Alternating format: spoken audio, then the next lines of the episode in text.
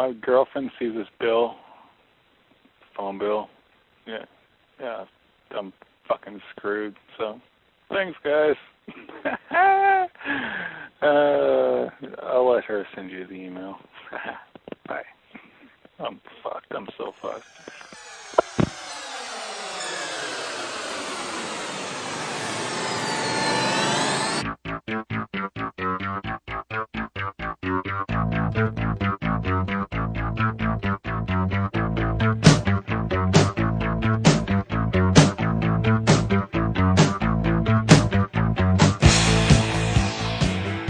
This is Sick and Wrong, the world's source for antisocial commentary. Brought to you by adamandeve.com. Good evening. Welcome to Sick and Wrong, the world's source for antisocial commentary. One of your hosts, D. Simon. I'm Lance Wackerly. What's up there, Wackerly? Uh, see that you made it back to San Francisco safe and sound. Yep. Where were you? Southern Cal? All over Southern Cal. Were you there for the Comic Con convention in uh, no, I wasn't Diego? that far south. Oh, okay. That's So- in San Diego. I was in like the Mojave Desert, in Western L.A. visiting prisons, changing light no, bulbs, community colleges. testicle inspections, community college. Boop boop boop boop boop. community colleges in the Mojave Desert. And in, in like I said, southwestern L.A. and Santa Monica. I went to three. Dude, Comic Con would have been so much cooler than that. Well, I was working. I wasn't wasn't for pleasure. I Oh, wasn't okay. trolling for community college ass. You know, I'm a little bummed because uh, Sleazy E and myself were supposed to go to Comic Con this past weekend. Yeah, what happened? I was waiting eagerly to hear all the great stories because apparently this Comic Con totally went off. Have you ever been to Comic Con before? No, but I'd I'd like to, but not really. but then this year, But the nerd inside of you is like, go, please go. because there's lots of hot chicks that dress up as like video game characters and stuff, kind of sluttily. Dude, I was looking at some of the pictures that people post on the forum. It's like, God, did your your video game fantasies just come true there? But this is the first year when all the Hollywood elite ended up showing up because of how, you know, now almost every movie is either a comic book crossover or even a video game crossover. Yeah, you know, I've read that uh, uh, Johnny Depp was even there. And then that Cameron Alice Diaz Wonderland. was there. Megan Uh, Fox, I think, Megan even Fox showed up. was there. Uh, that- there's, there's reason for me to be there. what's his name? What's the Lord of the Rings guy? The director. Peter Jackson? Peter Jackson was there. Well, what's the uh, Terminator director guy? James Cameron was there. Yeah, see, all of uh, the A-listers were all there. Yeah, they're they're glomming on to the nerd nerddom. But you know, it was sold out. But it, as it turned out, Sleazy has a good friend who uh, runs this company called Gamago, and I guess he has a booth there. And so he said that uh, he What could does probably Gamago do? Gamago's like uh, it's kind of like Make this toys. Japanimation Yeah, toys, toys. and and uh, t-shirts and hoodies. Good for that. And so yeah, I mean, uh, he was like, you know, I could probably just sneak you my laminates. You guys could just come in and check it out. And the Laminates. reason we wanted to be there was Mighty Boosh. The first time Mighty Boosh was in the country. Another country. couple of famous people who, who were there. Yeah, you I mean- knew about it beho- Dude, I couldn't care less about Johnny Depp. Maybe Megan Fox. But, uh, dude, Noel Fielding, Julian Barratt. you Both would've- there, You would have whizzed yourself if you saw Megan Fox. yeah, I don't even know. It would have been, it would have been premature ejaculation in like 0.25 seconds. Uh-huh. And then I would have been That's like, pretty common. Excuse me, That's I gotta common go to the enough at the nerdy uh, Comic Con that they have like a spare pants booth. you just go over and you're like, I need a, I need another pair of pants, please. What see- size? Did you see how many chicks were dressed up as Natalie Portman from uh, Star Wars? There's like all these hot chicks, like wearing next to nothing. They're like Yeah, that's what I'm 16. Yeah. 17. so I've never been to that, and I've never been to what's the other one? The E3. It used to be cool, and then it toned down, and now it's cool again. Well, you know, I've never even been to the uh, the one they have up here. What's the the Ape. WonderCon? No, Oh, the WonderCon. WonderCon. Yeah, I'd like and to that's go like to what, Ape. like six blocks away. I, I won't even walk over there. So it's like you know, a drive, a nine-hour drive to San Diego yeah. is a bit reaching. We should go to Ape though. What what is Ape? Ape is the alternative press expo. I've actually heard that that's actually a good time. Well, and it's like a bunch of you know like underground type, not really well established stuff. So I think maybe we would kind of sort Yeah, of but fit in and Wackerly- maybe kind of be famous there, but probably not. Wackerly, Megan Fox isn't going to be at Ape, no. and neither is the Mighty no. Boosh. There might be a monkey dressed up like Megan Fox. well, Mighty Boosh did a whole like um, a forum kind of thing there. Like they uh, answered questions from people, Oh, God. and uh, it's all on YouTube. You can see all seven parts. It's actually quite funny. You know, we m- maybe we'll even post it on the main page. It's on YouTube. Yeah, the seven parts of their. Oh, um, awesome! I'm going to be watching interview. that. Yeah, so you know, maybe we'll post the first one over there. But I guess they did a uh, show last night at the Roxy, which I missed as well. If it had been on the weekend, I might have been able to make it. But you can't go down to LA in the middle of the week. No, No, so yeah, it was kind of a bummer. unless you're working, which is what I did. Yeah, know you you should have gone to the Roxy had you known about it. I should have told you. Yeah, getting my girlfriend to go to see Mighty Boosh is um, I'd be more likely to get her to go to a Klan rally. Doesn't like British humor. Dude, that's not a good sign. No. That's that's like a red flag. Yeah. So instead, I was kind of bummed. Didn't end up making it to San Diego. Went out Friday night, and I just got, I want to say, inexcusably drunk. Well, what's your excuse? Th- th- There's no excuse for how drunk I got on Friday night. And- None. No, it was it was embarrassing. I mean, it, we went to this party. I got just really drunk. You're not even going to attempt a, a, a thin excuse. Dude, I, I can't even I can't even fathom an excuse. I don't even want to like throw an excuse out there because I'm embarrassed by it. I was I was shamed by how drunk I got on Friday night. Shamed by the alco- the demon alcohol, as Ozzy Osbourne once put it. When you physically injure yourself from drinking, mm-hmm. You should like take a little break for a little while. Externally, you mean? External, you know. Okay, so what External physical damage. I went I went to a party on Friday night, and it was one of those parties where you pay it covered but free alcohol. nice. And so yeah, we ended up uh, you know, drinking prodigious amounts of liquor. So my and- excuse would be I was trying to get my money's worth. Yeah, you know, it was only twenty bucks to get in. You know, I got to drink at least what, Like $40 Yeah, worth forty dollars worth of booze. You know, two times as much. So, anyways, it got to the point where I was so intoxicated, I felt like I was going to puke. Excused myself. Went over to the bathroom, and there's a line of like I don't know, twenty people, mm-hmm. all female, in line to use the bathroom. Oh, like, unisex bathrooms. Yeah, that's and- not good. dude, it's just not fair No. because women take two, you know, twice as long as a guy. They've got those tight pants off. It takes them about 15 minutes just to get them on, and then And then- 15 minutes to get them back or get them off, then 15 minutes to get them back on. And then gotta they get gotta the right order. daub their piss holes with toilet paper, and it Yeah. takes a long time to do that. You Right. know, They don't just Reapply their makeup. and whip their shit out and just piss. So I was like, you know what? I'm gonna go outside and pee. So I stumbled down the stairs. I was in the in an alley like uh, south of Market, like in the Mission. Yeah, Which nice isn't, like- area. yeah, which isn't the best area to be in. And so I'm kind of standing there, like kind of in this corner where uh, many other, sundry other people had been pissing already. Uh-huh. And I'm kind of standing there, sort of teetering. And next thing you know, my leg just gave out, and I just fell in my urine and the urine of so many other people. Mostly probably other people's urine. Probably, but it like puddled up, so like the my whole ass was wet, like my pants were soaked. And at that point, Did I you have light colored pants on, or were you no, wearing I your normal always wear black my jeans? normal black. But it, I mean, I was Oh, that's soaked. And I fortunate. stood up thinking, well, you can't tell. But then again, I am soaked in people's urine. You can tell. That's the more important. And you're gonna get a diaper rash if you Dude, stay in those wet pants. if you're at a party and you piss yourself or you shit yourself, it's time to go home. right, and it probably smells. I'm so sure people, it did. other people could probably tell. Yeah, so I was like, I stood up and I was like, just completely just shocked that that even happened. I was like, I'm going home. So I stumbled all the way home. Did you do the silent bolt? You didn't I, tell I didn't anybody. say goodbye to anybody. No texts? I didn't even answer any of the texts that people were Oh, sending people. me. That's even worse. yeah, they're like, "Where are you? Where'd you go?" And I was just like, "I'm going home." Let them I- just believe that you were murdered. It's you know, better. it didn't even matter. I was like, I was, I was kind of ashamed, but at that point, I was too drunk to really feel shame. Mm-hmm. So all I really wanted to do was get my urine-soaked clothing off of me and then just go to bed. Were you in a shame spiral? I was in a sh- at the beginning. I was beginning my spiral. Okay. So I ended up coming home, and I don't even know. Usually, when I'm that drunk, I just pass out. Mm-hmm. But I guess I did realize that my you know clothing was sodden with urine. It's hard to forget that. It's hard to forget that. So I was like, you know what? I got to take this off, take a shower. And so I'm in there trying to get my pants off and brush my teeth at the same time. You know, take out a contact lens. I drop my toothbrush, reach down to pick it up, stand up, and smack my head on like the open bathroom cabinet door. That's horrible, but I, I have to ask before we get into that. Were you going to put the pube covered toothbrush back in your mouth? Were you that drunk? Because I've seen your yes, bath- I would I've have. seen your bathroom floor. Dude, it would have been covered in my curlies, and I w- wouldn't have even realized. You would have woke up the morning. next day. Oh, I ate some chicken last night. Those are my pubes. Gross. And so, you know, when you're drunk and you injure yourself like that, I thought it was just like a little scrape. Just kind of looked at it. I was like, oh, this isn't that bad. Yeah. Put like some, uh, I think I put a little band aid on it.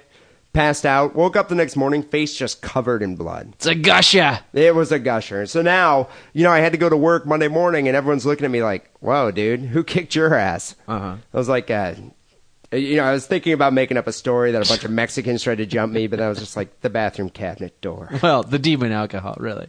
It was the demon alcohol. They ta- the demon alcohol and the bathroom door tag teamed your ass. uh, dude, it was so embarrassing. So Saturday, the whole day, I just lay in bed, just wallowing in my shame and self pity. It's still in the spiral. It's still in the spiral, and uh, I actually found a uh, a a fascinating show that uh, someone gave me a bunch of episodes of. It's called Obsessed. It's on uh, A and E. I've seen parts of it. So you found some something to watch where people were more pathetic than you. Yes, and that that was way- the best thing. It it's a good cure. Oh, you know what? After watching this show, I was like, God, this is a curative for my pain. Because I was like, I was watching this, and I was thinking, I'm not even like a fraction as fucked up as these people. Yeah, I just fell in my own piss and then smashed my head open. Fell in my own urine, smashed my head open. But look at this guy. Yeah. I mean, he's afraid of Kleenex. Yeah, you should be a therapist. You know, And when I people come in, in, just be like, "You need to watch this. You're not that fucked up." Dude, the show is great though. I mean, if you want to feel better about yourself, watch Obsessed on A and E. It's on I- Mondays at 10 Eastern. I think it's a spin-off of that intervention show, which I used to enjoy getting really drunk and watching that. Is For that the same reason. Eh, Wait, is that the show where uh, uh, family members? th- There's one person who's fucked up on, or you know, uh, that's uh, addicted to some type of Something. drug, meth, or I saw there's one girl named Allison Uh-huh. that was addicted to the um, huffing spray, like cans of uh, aerosol. They basically ran the gamut of every addictive, or not, e- maybe not, because sometimes people say like alcohol is technically not addictive, like heroin, but whatever, you can get hooked on it. They they ran the gamut of all the drugs, and I think they even started to branch out into like OCD type stuff, and then they said, hey, wait, we need a, a show separately about you know OC- This malady, obsession. because- yeah, it's completely different. But no, the, you know, I haven't even watched. I watched that one intervention episode with that Allison chick who's kind of hot, but yet she just keeps huffing aerosol, which Mm-hmm. I don't know. It's a trait I'm not too attracted to in a woman. But uh, this obsession show, Obsessed, will seriously make you feel better. And, and plus, it's it's. I mean, it's not supposed to be a comedy, but God, I found myself laughing for like throughout the episode. Yeah, I always think A and E and a bunch of those cable channels do this, where it's completely an earnest show, yet. I, I gotta believe that somebody in the programming department knows that most people are watching it to laugh their asses off at it, or or to feel better than the people and comment about Or at least big the people who are selecting, you know, the the case studies here. Right. They do it for entertainment value, not for like, oh, this is a very touching subject, and this this uh, you know this person was the most empathetic subject. Yeah, no, they do it because like this person's really fucked up. People are gonna eat this shit up. Dude, there's a woman on this show that was so obsessed with cleanliness and uh, her fear of germs contamination. She was deathly afraid of taking a bowel movement. That's the one that I saw like the good parts of. Uh, gotta- yeah, she so she would she had this ritual. So she was explain it for the audience the ritual because so- it's so what- amazing. Oh, dude, it, it's completely amazing and hilarious at the same time. So what this woman would do is she was afraid of moving her bowels, so she would avoid fibrous food. Mm-hmm. And uh, she would only eat like meat, raw meat, and stuff like that that wouldn't make you know liquids, the liquids, stuff like that. non-fibers. So she Because have- some liquids even have fiber, but like non-fibers liquids. Yeah, not, you know, so she would never eat a carrot or an apple. Or a bran muffin. Or a bran muffin. Definitely no no bran. you know, no Kellogg's uh, products here.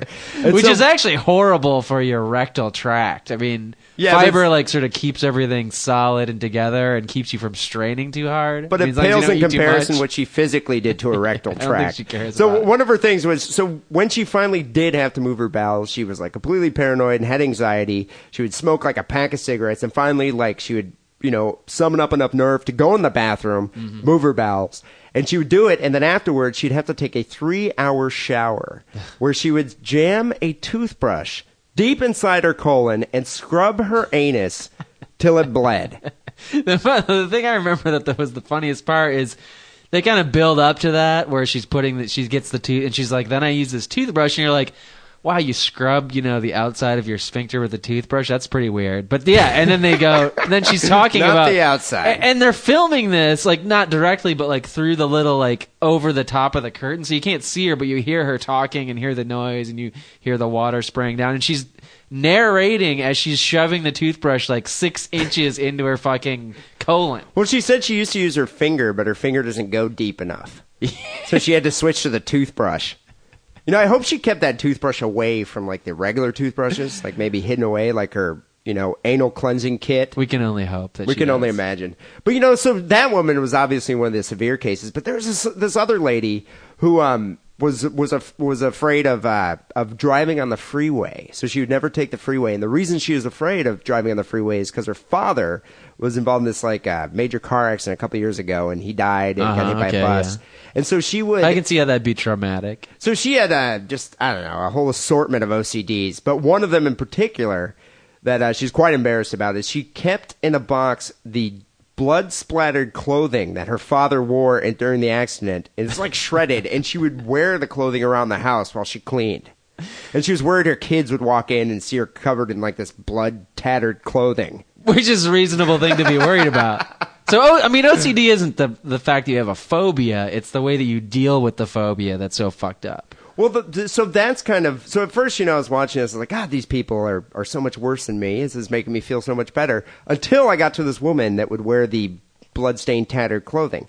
Because, Because you do that. well, no, I don't share in that phobia, but I do share some of her other ones. Like uh, one of her things was she'd constantly check her clock to make sure that the alarm was set properly. She would constantly check her doorknobs to make sure they're locked when she left the house.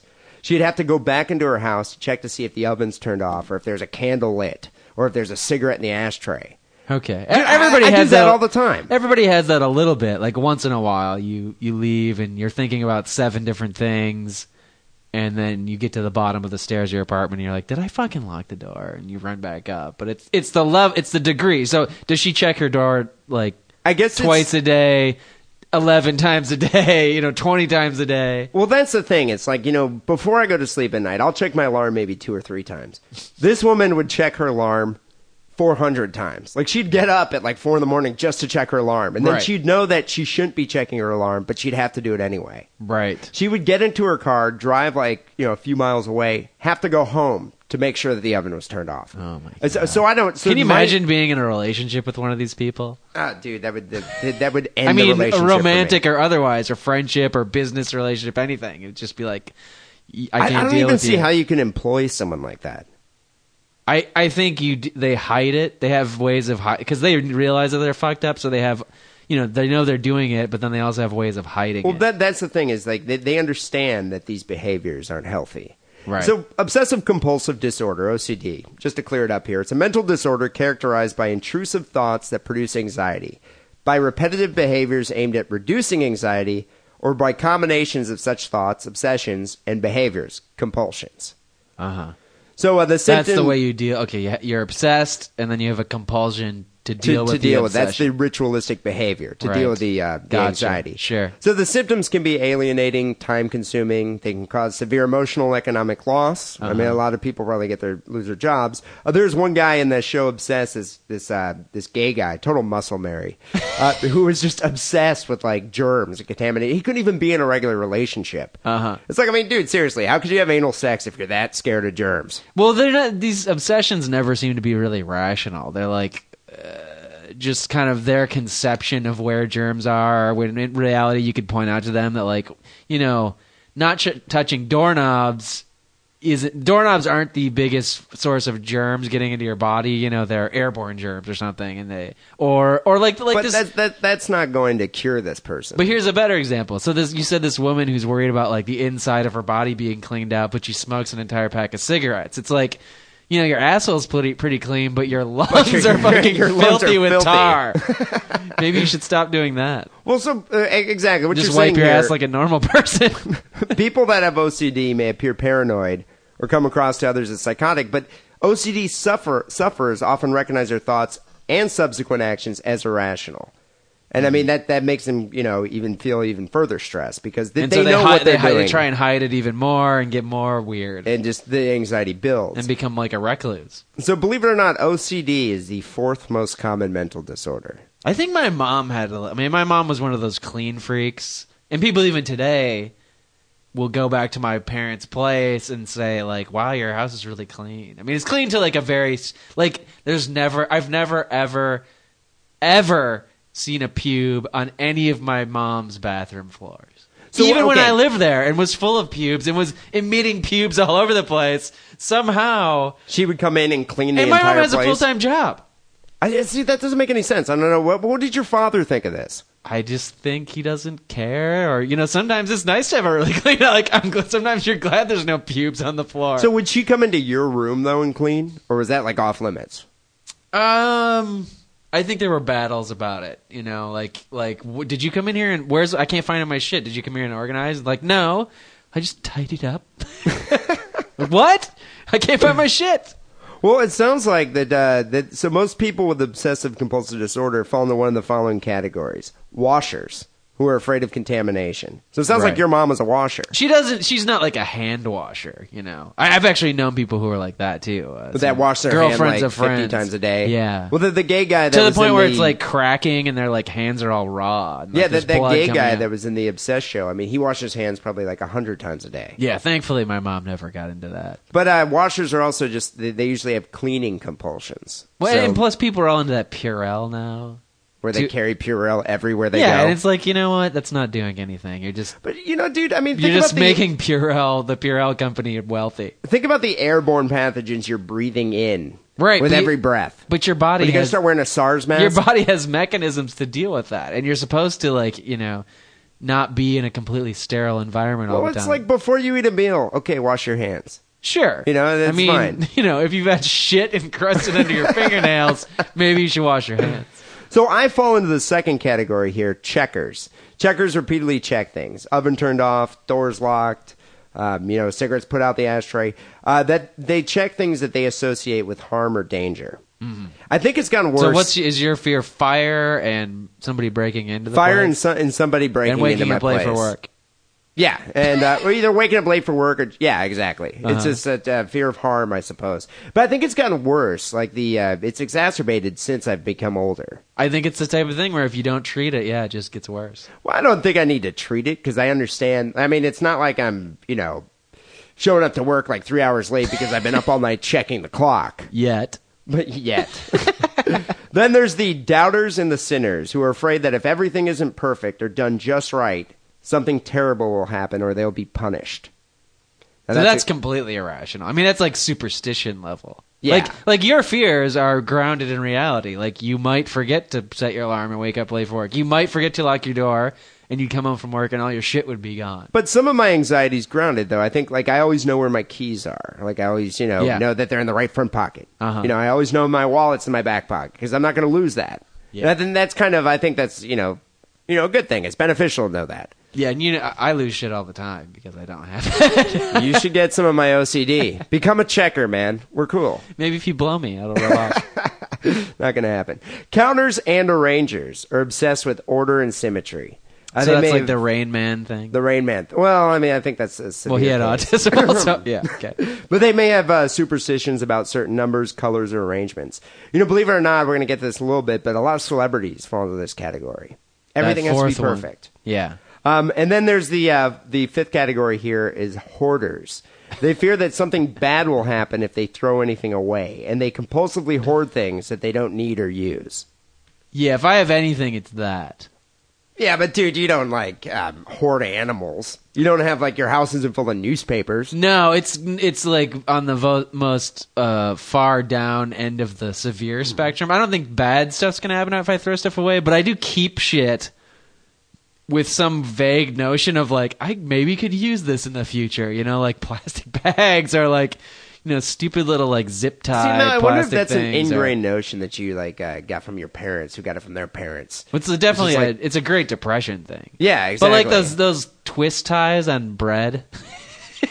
You keep that. Not all of them because You now, are so whack. because now I have so many of them, like in my toolbox and in like my junk drawer, that I'm just like, well, I already have 50 of these things. But but then again, it's like, why do I even fucking have 50? And here you are disparaging me for checking my clock. Or you know when you get like takeout food and it's not in a box like Chinese food, but like sometimes it's in like its own plastic like Tupperware container, like but it's a throwaway Tupperware container. Yet I still keep it.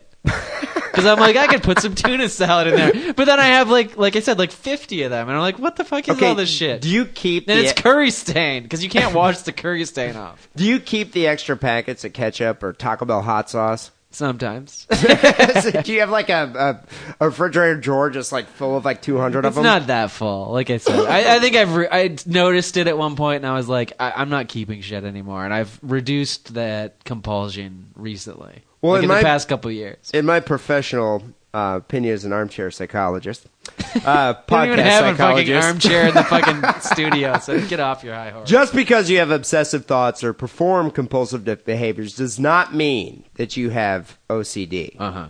Unless you go to a therapist and you're about to pay them, they're definitely going to be like, "Oh yeah, you've got it. Oh yeah." Yeah, if you go to a therapist, they're going to tell you that. But if your life is actually disrupted Yeah. from the uh, from from your compulsion or your And I think if you're hiding it from people, that's also a good sign. Yeah. So uh, there's uh, so the thing is with OCD, it's it's got two sides to it. There's obsessive thoughts and then ritualistic or compulsive behaviors. Uh-huh. So there's fear of being contaminated by germs, you know, or dirt, or contaminating others. Uh-huh. I love all that shit, dirt and germs. A fear of causing harm to yourself or others, me. Intrusive, sexually explicit, or violent thoughts. A lot of people have that. And I think those are the doubters, the sinners. Um, excessive focus on religious or, mor- or morality. Uh, fear of losing or not having things you might need. There you go, Wackerly. But it's not a fear; it's just a, a, a you know, an inkling that I could probably use that at some point. Yeah, but if you threw it, then why wouldn't you just throw it away then? If you don't fear throwing it away. It's not fear. It's just uh, you're might right. You know, you're it. right. I'm mad. I'm mad. It's madness. uh, order and symmetry and also superstitions. And so uh, compulsive behaviors to I guess in their in their addled mind the, to rectify the situation is excessive double checking of things such as locks or appliances, Right. switches, me. Uh, repeatedly checking in on loved ones to make sure they're safe. Uh, I never do that. counting, tapping, repeating certain words. Yeah, I don't do that. Spending a lot of time washing or cleaning. Uh, I, I, I, as you can see, I don't do yeah, that. yeah. Don't even fucking tell anybody that you're into that. Um, I'll, I'll tell them otherwise. evening out, evening out, or arranging things. Praying excessively, I don't do that. Accumulating junk such as old newspapers, magazines, empty food containers. Dude, Wackerly, you have you so have OCD. So um, I think it's very genetic. Like, cause I, it's how I said, like, my mom's like obsessively clean, but maybe she's not compulsively clean. Maybe that's the di- difference. But I know my grandma But on her she- side she- and my great grandma was the same. Are all the same way. All their houses or apartments or whatever were always fucking spotless. Well, is my she a- is grandma she a even hoarder, was a though? cleaning lady for Holiday Inn in Indiana. so see, dude, I think it's hereditary. I think it's just a it It's carries genetic. over in it's generations. genetic. and it's also the nurture too, because if you grow up in that environment, you also pick up those traits. I think it's it's one of those double whammies. It's like you're just gonna be fucked coming or going. But I mean, d- is your mother a hoarder? Does she keep plastic No, no, containers? she doesn't hoard. She throws shit out. See, that's the thing. I don't know if Because my- part of being very clean is like you don't want clutter. So it's like, no, why would I have all these like gross old food containers? Like, get rid of them. You know, I don't know if my, you know, if the rabbi is constantly checking to see if all the dreidels are in the right place, or Right. uh, you, You know, know. his his foreskin cutting tools, or Or know, his right foreskin collection or his foreskin collection. Yeah, the, the pickled foreskins if they're in the right spot. Chronologically, they need to be on the shelf. Yeah, I don't know.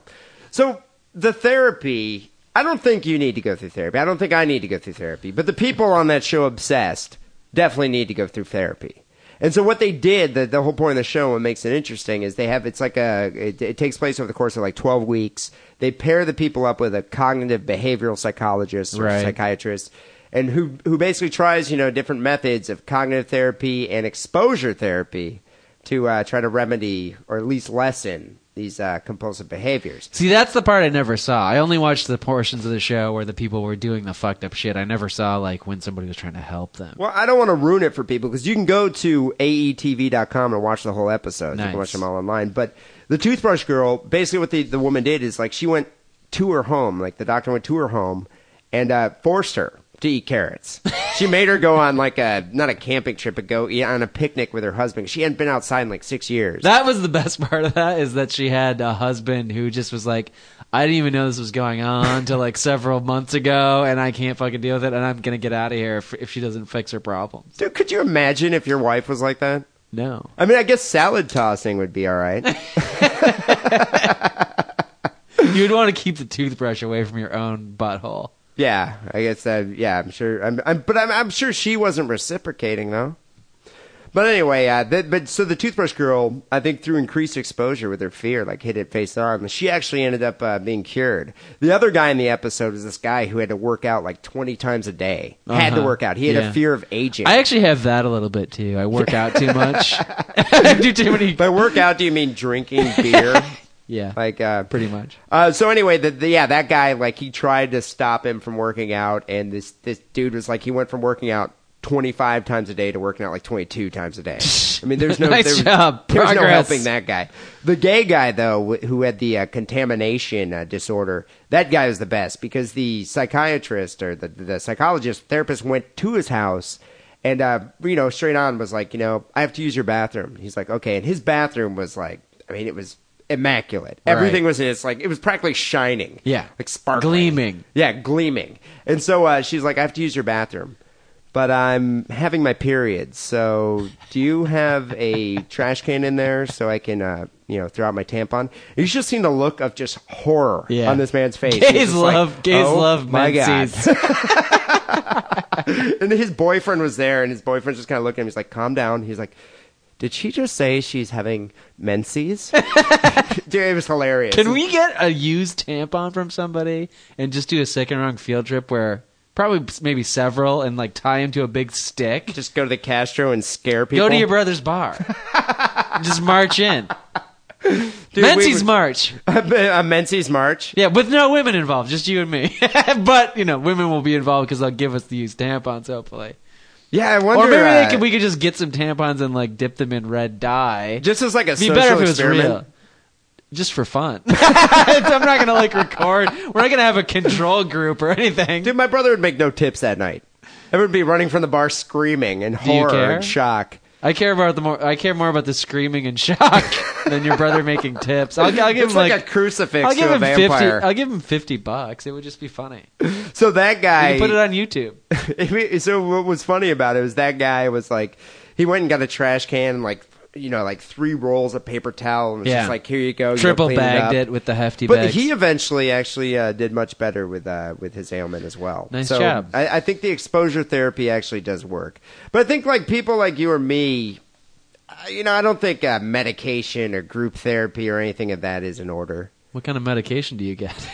Uh, you know, they say antidepressants. I don't know Klonopin? if if they're giving Klonopin or Lortabs, they're like popping out Lortabs, being like, "All right, you know, I'm down with going to a therapist." yeah. But I'll, I- hoard, I'll hoard the. Sh- I'll fill my apartment up with shit just for the drugs. The thing is, you don't need to feel ashamed or embarrassment because of your compulsion or of your OCD, unless it gets to the point where it's disrupting your life. Because a lot of famous people, a lot of noted celebrities, also share in this disorder. Well, what, what are you saying? Dude, okay. I mean, I think you should feel shame, and the celebrities should feel shame. Don't absolve people from shame without asking me first. dude, uh, okay. all I'm saying that you absolve whoever you want. I'm not absolving anybody. All I'm saying is that, uh, you know, as famous podcasters, as, uh, you know, celebrities in our Yeah. own right, And quintessentially normal human beings. Yeah, you know, no I mean- psychological issues at all. you can still go and accomplish something in life, even having your minor OCD. It becomes an issue. If you're really hot. if you're super attractive, like most Hollywood celebrities are. Okay, Howard Hughes. He suffered from OCD. Well, he was really rich. Yeah, it's the was really alternative to being really attractive. But uh, not only did Howard Hughes like uh, uh, have obsessions, he had a great fear of germs. He also suffered from social anxiety disorder, post-traumatic stress disorder. I think there should be a disorder called the Howard Hughes syndrome, where Yeah. it's like you just have everything. It's a complex of disorders. yeah, just a whole amalgamation of just what was his post traumatic stress from like a plane crash? I guess it was due to an aviation accident in which Yeah. he was severely injured. So Of course. it affected him later in life. He also Mi- had, I think, persecution complex where he thought people were out to get him. I think he was just that guy's just mental. Fucked. he just had Howard Hughes syndrome. Michelangelo, one of the the world's most uh, famous artists of all time. What was his problem? Uh, his attention was constantly on his artwork, and he suffered from obsessive compulsive disorder. He was not a social person. He had a short temper, which would often blow to anger inside normal conversations with family members or strangers. You mean he was an artistic genius? I mean, Well, could you very see, uh, dedicated to his work and didn't want to do any anything else other than his art. I mean, come like, on. could, could you see his uh, his brother's like, come on, dude. David's dick could be a little bit bigger, just a little bit. I mean, look at that. Great dude. minds That's think like alike. Three Yeah, inches. yeah. If I had to ask him anything, if he was still alive and I had a time machine or something, I would just be like, "Why is his dick so small? Why is his dick so small? I mean, seriously, dude. You know, you're such a hater. Uh, believe it or not, English footballer David Beckham suffers from OCD. And he's been outspoken regarding his struggle with it. Uh, Mm-hmm. What's his issue? He has to count all of his clothing. His magazines have to lie in a straight line. If there are three soda cans in his refrigerator, he'll throw out one just to make a pair. Or Um, else he just beats the shit out of Posh Spice. In hotels, any books that are on a shelf must be moved to a drawer. Uh, he's also explained that his wait, wait, wait! Stop. So he just hates books.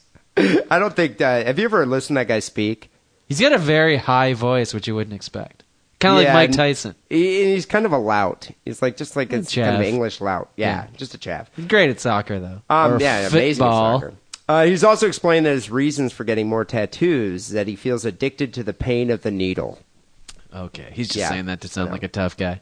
Uh, this is going to come as a shock to you, but Michael Jackson suffered from OCD, and Another guy mention, who deserves his own syndrome. He also suffered from BDD, body dysmorphic disorder. He had that's over- an, that's a subject for another show. We can't even start with that. yeah, but uh, his ex-wife said that he would never take off his makeup, not even in bed. kind of like a never nude. more or less. Uh, Billy Bob Thornton suffers from various OCDs. Donald Trump has an obsessive compulsive disorder, is terrified of germs. He refuses to touch the ground floor button of an elevator and avoids shaking hands with people, especially teachers. so he does have. So he's thinking like the ground floor button, ground floor button is the button that most people push. It's the most touched button. That's the most touch button. That's and probably the same thing with a teacher touches a lot of kids' hands during the day and, And grades a lot of worried about it. papers and yeah. Uh, Justin Timberlake shares OCDs, uh, much like David Beckham. He th- says things need to be lined up perfect. Uh, he has to make sure that his fridge is stocked with only certain foods. It's got to be got- from Whole Food, or I'm not eating it. But I gotta think some of these celebrities have these issues because they can, you know. Because Like, oh, my, my fridge has to be stocked with certain items. Well, that's great because you have a personal chef. You know, Yeah. my Or- my fridge is stocked with whatever the fuck is in it, and I'm not throwing food out because I have to eat that shit to survive. You have a personal assistant that will get you anything you want. Right. You like know? you can throw out food, and some more will show up the next day magically. So- you don't have to go down to the fucking Safeway.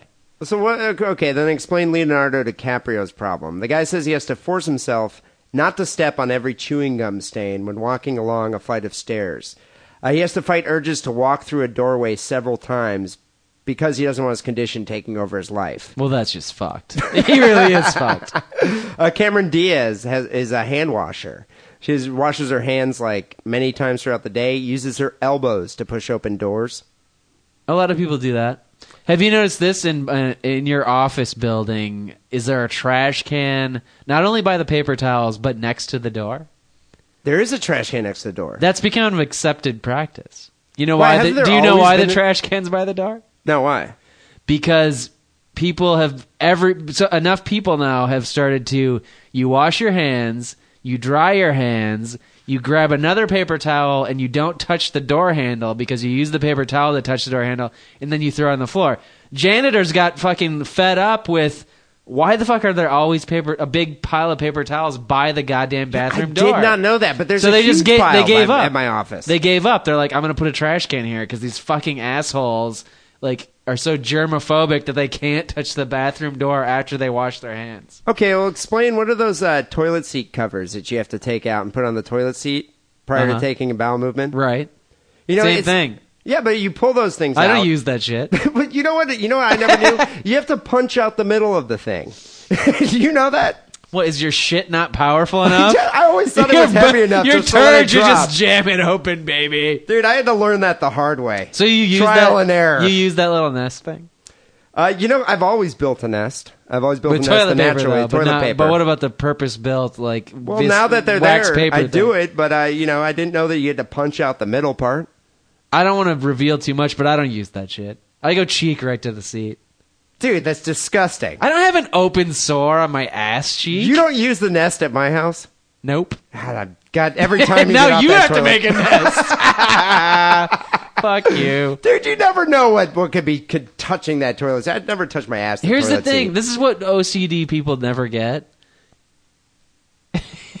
your body is built to deal with this type of shit. Like your skin is built to keep bad shit out of Dude, your. you have no idea. Do you remember? Do you recall that one guy called into the show like I don't know months ago, probably even a year ago, and said uh, some girl like a unisex bathroom, some girl just used the toilet seat. He went in there and licked the entire rim of the toilet seat and said he got like some kind of cold sore on his tongue. Right. I'm not licking it though. I'm just putting my butt Your cheeks ass is basically sitting in this pervert saliva. So you. I just want you to know that, Wackerly. right. But I'm do not. do you do the it. same thing at bus stops, airports? Well, I just masturbate that. it's disgusting. so as you can see, people, even Wackerly shares in these obsessive compulsive behavior and just all around just completely repulsive behavior. I'm, yeah, I, I'm, I hope I'm contributing to people being more obsessive compulsive. well, now That's now I am. Now I'm now I've suddenly become a checker and a washer because I'm going to wash my toilet you have to nest your after every podcast. toilet. So there you go, people with OCD. Don't feel so ashamed. Watch that show Obsessed on A and E, and you'll feel that much better. People, this is episode 185 here of Sick and Wrong. Uh, before I talk about, do a recap of last week's show, quick word from our sponsor. Uh, if you haven't already, bought a dildo from adamandeve.com, now's your time to do it because now they just gave us a way better deal. Um, you know, I'm not even going to read this first part because it's going to sound retarded, me saying it. Fellas, are you looking to spice things up in the bedroom? Does that sound erotic to you? You say fellas all the time. Sounds normal. I'm just going to skip to the, the actual offer itself. Go to adamandeve.com for a limited time only, 50% off almost any item. But that's not all. When you select your own item at 50% off, you'll also get three free adult DVDs. So you don't have to jerk off to those little snippets on RedTube anymore. You can actually get a whole DVD. Jerk Sure. off for like, what is that, four hours? And your old dildo is covered with disgusting germs. Yeah, think about that. get a though, new dude. clean one.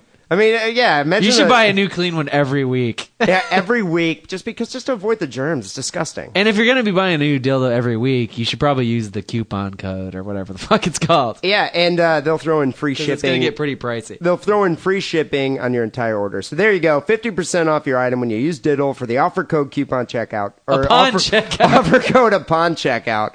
When you do, you'll get three free DVDs, free gift, and free shipping. Just use Diddle at AdamandEve.com. True. You know, Kendra's uh, version of that was so much better than mine.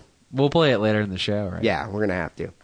Uh, so, people, quick recap of last week's show, episode 184. We did three listener stories. Uh, listener one, uh, Kevin here, sent a story about rats feasting on a little baby's toes.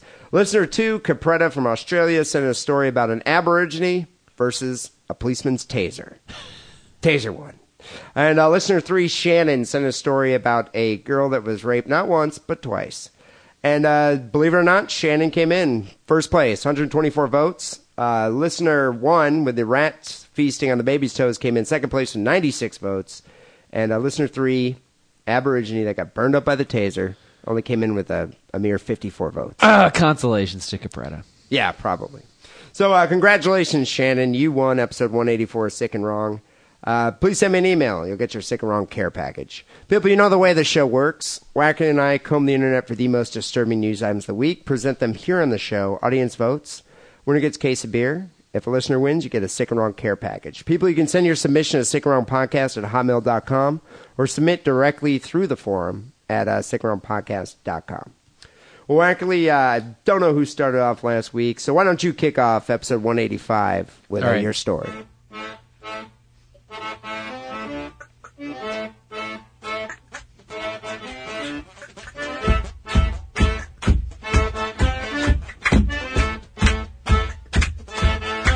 The show's off the rails, so I'm going to try and blaze through this, but um, maybe it's justified because I think more stuff's going to come out. But so I've been in Southern California, and like, so this just happened in Southern California, in Los Angeles. Breaking it's- news here on It's Sick and all Wrong. over the radio down there, so I've just been Dude, we're listening so to topical it. these and I've been days. in the car, so I've just been listening to all these like commentary and right wing radio going off about this whole story. So I'm going to do it.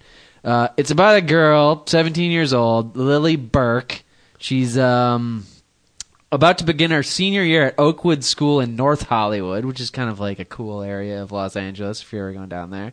Is she an aspiring actress, film star? No, I think she's just a teenager going Just to a school. teenager, okay. Yeah. She left her Los Feliz area home Friday afternoon on an errand to the downtown Southwestern University School of Law, according to police and neighbors. Her her mother, Deborah Drooz, I don't know why she has a different name. It's this liberal fucking bullshit. At least it's not hyphenated. It's not hyphenated. I actually like it better when they just mom keeps the name and doesn't try and hyphenate it with Yeah, that hyphenation thing just makes me just enraged. So her mom's 54 and she's a professor, uh, an attorney and, a, and an adjunct professor at this Southwestern University School of Law in Los Angeles. And uh, Les- Lily Burk went Good to breeding stock. she sent her 17 year old uh, daughter to go pick up some exams for her, uh, you know, for her mom to grade or something that weekend, I assume. About 15 minutes after she arrived at the school, Burk was approached by a man and abducted, uh, a police official says. The teen and her kidnapper then drove to an automatic teller machine where she tried several times to get money, according to police statement. The attempts failed because her credit card was not set up to be used as an ATM card. That's a college level maneuver right there. I don't get that. She didn't have an ATM card. She just had a credit card. Well, why I say it's a college level maneuver because were you ever broke in college and you're just like, I wonder what happens if I put my credit card into the ATM? And sometimes it will give you money if you have like a The, special the cash advance thing. if you have a special pin, yeah, and they charge you like seventy five percent interest per day or something. well, I think that's why Citibank is failing. But when you're- in college, you just don't care. You're like, I need a case of beer and some Taco Bell. Dude, I just went to the store and charged everything. Or you could just yeah, you could use the credit card there too. I don't know. why- I know I've Why done don't you just go before. buy this guy? It's you know a twelve pack of Bud and some Doritos. Call I don't a day. know. Well, she probably should have. Over the next hour, Burk actually called her parents to ask how to use the card, the credit card, to get money out of the ATM, the automatic teller machine, and was told by her father father that it could not be used at an, as, at an ATM. Police said. Okay, so Uh, he didn't ask her like, "Why do you need this money so urgently? Like, come home. We live like five blocks away from you. Are I'll give you twenty dollars to buy some Taco Bell." so is she driving around with this criminal? Does he have a That's knife? That's the story. Uh, well, we're, th- this is all being reconstructed because Okay. Lily Burk is dead. I don't know if I pointed that out yet. Let me get to that point. But isn't this like the typical? Don't you imagine this guy being one of those like? So his wife is a professor. He's probably some type of an intellectual. He's got the, the uh, you know. The patches on the with the corduroy patches on the elbows, smoking his pipe, Or is it leather patches on a corduroy jacket? watching. Yeah, exactly. Corduroy. You're right. You're right. I've seen it the other way too. Maybe I don't know. Dude, you about. ruined two perfectly fine jackets by doing it that Yeah. way. but if you're if you're a college professor, all your colleagues say, "Oh, mighty fine jacket, old chap." But is this a typical like liberal pipe smoking it's like the- detached parent like? Darling, I don't know how to get your uh, money out of the credit card. Well, I'm watching my porn for my dissertation. You know, watching porn, but like saying that it's for some type completely of divorced intellectual from- pursuit. Divorce from reality is like the parents and Family Ties. Exactly, Michael Yeah. Grossman. He was always worried about that fucking public broadcasting station that Exactly. he managed. I'm just always obsessed with the PBS not His focusing, kids are all totally fucked. not focusing on the calamity at hand here. yeah, one son was a fucking yuppie. The daughter was dating He's a got biker Parkinson's. guy. He's shaking all over the place. I think I know too much about Family Ties. You've got an alien in the garage. Oh wait, that was Alf. Mixed up. Um. So, uh, the police official says that she didn't points out that she did not tell her parents that she was in distress. She said she needed money to buy shoes, which you know, come on, high school girls, they all need that. And was told to come home. So her parents did say, "Why don't you just come home? Quit fucking about with the credit card." Uh, and her parents told this to the Los Angeles Times.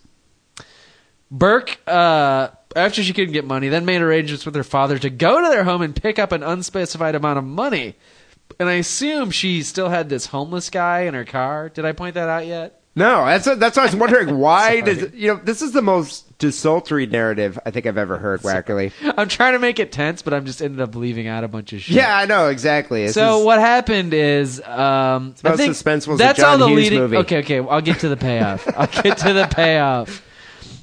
About uh, Why was she asking? Why did she need the money? A 50 year old parolee named Charlie Samuel was booked Sunday for investigation of murder after fingerprints were found in Lily Burk's car and linked him to the killing. Ooh. Okay, now there's the tie-in that I was looking for. He'd recently got a pass to temporarily leave a drug rehabilitation center just hours before he allegedly abducted the 17 year old Burk. That's her name, Burk. Burke. not a Burke. she's, it's she's not a B- Burke. B U R K. Her dad sounds like a Burke. The suspect had been staying at a residential treatment facility since June as part of his parole after serving prison time for petty theft. Samuel uh, did not return to the home Friday evening as scheduled, so they think that they don't know. All this here. Here's the known facts. This Lily Burk girl, seventeen, went missing. Uh, you know, basically like an entire night passed at about sometime early in the morning, a car was found in a gas station in downtown LA, her Volvo with her dead mutilated body in there. And they haven't even specified in what way she was mutilated. I don't think there was a gun involved or a knife. I think it's some type of a strangling situation. So- although I'm speculating. So the Burk is dead.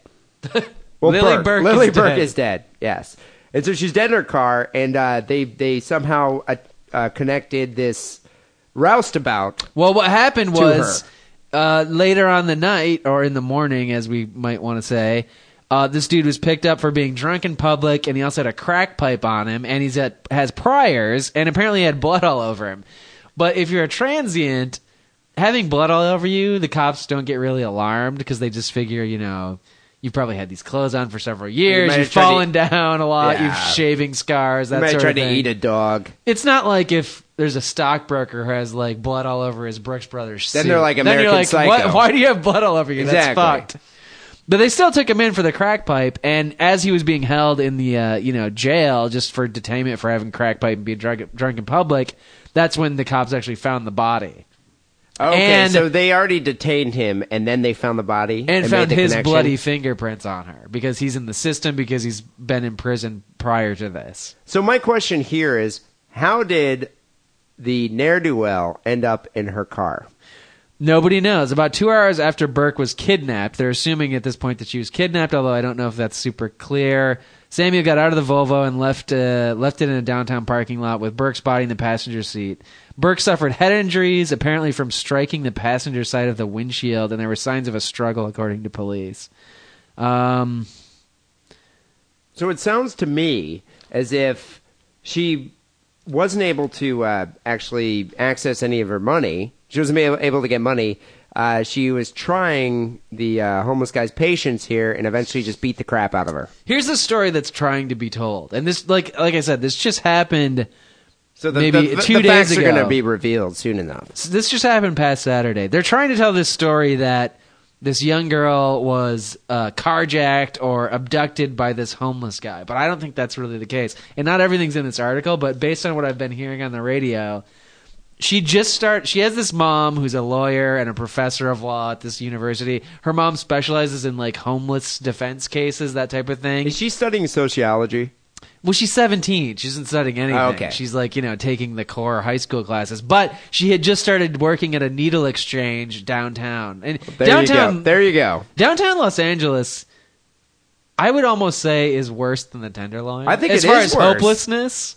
Well, as no, as far as hopelessness, but also depravity. Have you like been down there Right. to see? I mean, Skid Row. It's Skid Row. It's just like they they have these shanty. It's not like a shanty town. It's just tents and boxes. I would seriously, if you're a girl, you want to get raped, walk down Skid Row in L.A. It's like you're gonna get raped probably in about ten minutes, even during the day. Parts of the Tenderloin are kind of Skid Rowish, but like like we've talked about before, there's always mixed in with like these posh Thai restaurants or like the bar across the street from here that's trying and to be like all the fancy. urban pioneers are like, The oh, I'm gonna be hipsters, stuff. you know, Yeah, that yeah. want to live in the uh, in the dangerous areas. So working in a needle exchange in, L- in downtown LA is like serious business. So she just started working there, and, and what uh, what I think happened is she became desensitized to like these crazy homeless people. You know, she grew up in some yuppie household. The and just- potential violence. yeah, she obviously she was in didn't the mode of I can't believe these people are so ostracized. They're just like you and me, when in fact they're not. And I think maybe she wasn't really forcibly abducted. I think what what's going to come out,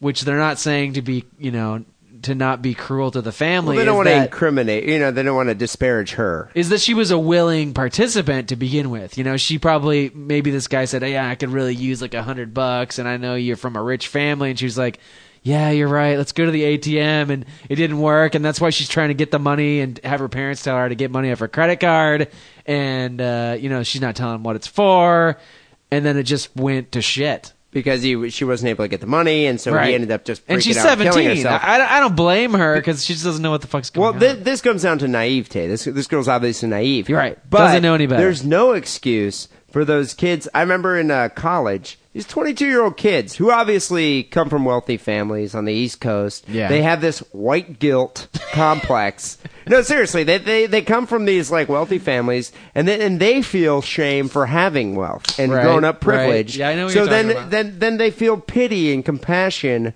on these homeless people, and so then they uh, they they lower their guard. They don't Yeah. realize that these people are dangerous, volatile individuals, not to be trusted. not to be trusted, who you know have criminal records, who are capable of complete violence. I remember a girl in uh, college.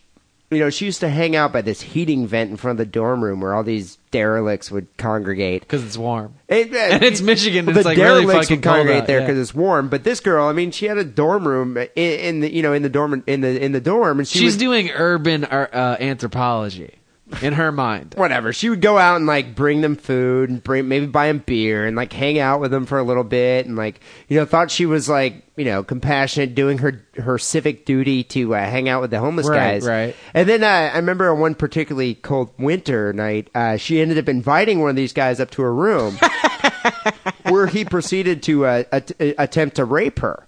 And she flipped out, called the RA. The you know the campus police came, arrested the guy, and then after that, she's like, "Yeah, I couldn't. You know, now I'm scared to be around those people because they, they might try to rape you." It's like, no shit, you fucking retard. You invited this homeless man into your room. What, and what you're, is this guy like, thinking? by the way, I live right across the fucking hall. He could have broken into my room and raped me. You know, I- it's like I'll put on a threadbare, dirty coat and like you know drink a bunch of shitty rum if if that's what it makes you. You know, Oh, yeah. if that's, that's, what makes really you where I hot. was going, but okay, I see what you're saying. You were available as well. Ah, exactly. but no, but, but but no, seriously, it just it, it bothers me when you see these gullible, naive individuals that think that you know it's like oh I'll have compassion on these homeless people, and you know it's like they, they take them in, they give them rides, give them money. It's like this guy is a dangerous individual, Right. Not I- to be trusted. At 17, I don't blame her. I mean, I do think she was naive. I do blame her parents, though. Her parents should have distilled Her into her brain. Her parents. Look, I know you're working at the Needle Exchange, and that's a very like noble thing to do. But also, at the same time, Be realize wary. be wary, keep everybody's arms distance. These people have nothing to lose. at all. Exactly, and that's why they can't be trusted. So on the sick and wrong star scale, We're this like poor girl. fascists. the underclass should be stomped under the heel of my boot. I don't think it's that. I just No. loathe homeless. People. It's just people. common sense. I just loathe homeless people. So do I. But it's common sense. It's just like you gotta fucking look out for number one. Don't get me started on. Look out uh, for number one, you fucking Burke. Don't get me started on moving them all to Bum Island over in the uh, in the Bay. I'm not even to go there.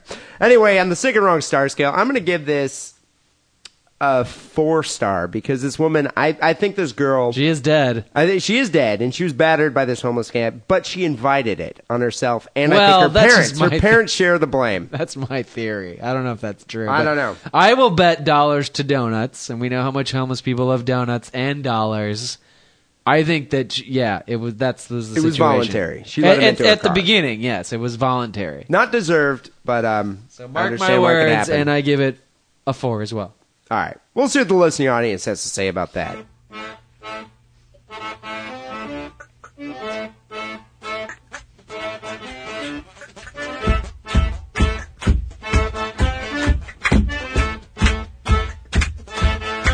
Here's my story for episode 185. So as soon as I read this headline, you're going to say, okay, there's another trite story. We've heard this before. But there's a twist with this, all right? Keep in mind. You think I'm a bastard, don't you? No, I just think you're jaded. Pregnant Massachusetts woman killed, fetus taken. It's another fetus, uh, Fetus uh, abduction. fetus larceny here, uh, and uh, Slice open the prego belly. Detectives and worried relatives are searching desperately for a cold hearted killer who murdered an eight month pregnant woman, cut her uterus open, and took her nearly full term baby girl. So, yes, this is another fetus snatching story, but there's a twist because it might not twist. be a woman that did it. Because you know how it's usually a The, barren woman, lady. the pregnant woman was a woman. Yeah, but usually it's a barren, you know, a barren woman who wants to be a mother, you know, so so badly that uh, she's willing to snatch a baby out of a woman's uterus and pretend it's hers. Yeah, most hein- heinous crimes are typically just typecast as a man. It's usually Yeah. a man, but th- but baby snatching, But baby is snatching is typically almost, a yeah, female. It's like eighty percent probably a, a woman here. But this, they they think it's a good chance it might have been a man. Uh, the decomposing body of 23 year old Darlene Haynes was found wrapped in a blanket and dumped in a closet in her apartment in Worcester, Massachusetts. so the mom's dead. The mom is dead. Yeah, Uh, well, she had a baby snatched out of her, ripped out of her uterus. I don't think there's much recovering from sometimes they live. Sometimes they live. You sew that shit up. Nasty scar.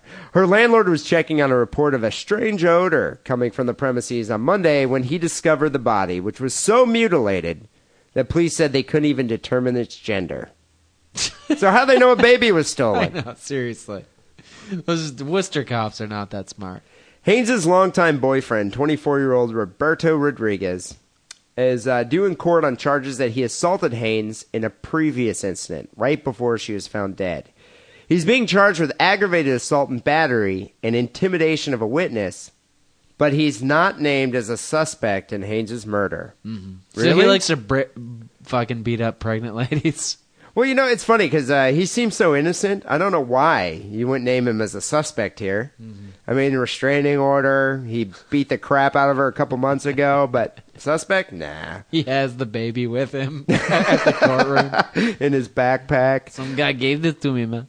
Uh, apparently, Haynes has has had an active restraining order against Rodriguez since uh, February. Haynes took her one year old daughter away from his house just this past Thursday. Uh, there's the little girl named Christina is now with relatives. She's also had two other children with him, Jasmine four and Liliana three, who live with her grandmother.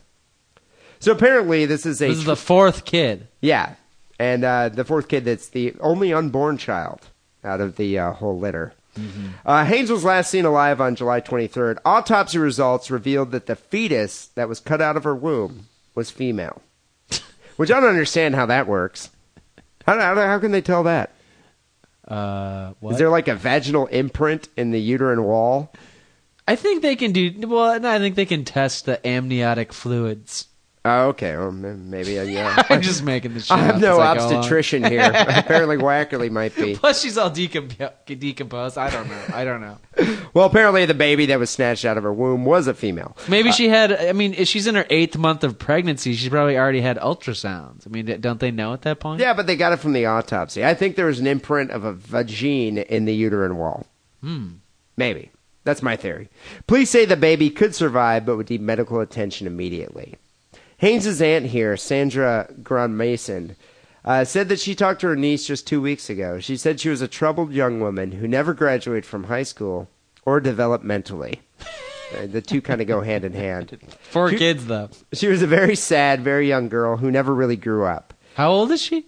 Or Uh, was she? Darlene was only 24, or 23 actually when she was murdered. Okay. Uh, Darlene does did does not have the know-how or the ability to sense danger. Um, but one thing she does know how to do is squeeze out a child. Actually, squeeze out four child. She's like children. the anti Spider Man. no spider senses whatsoever.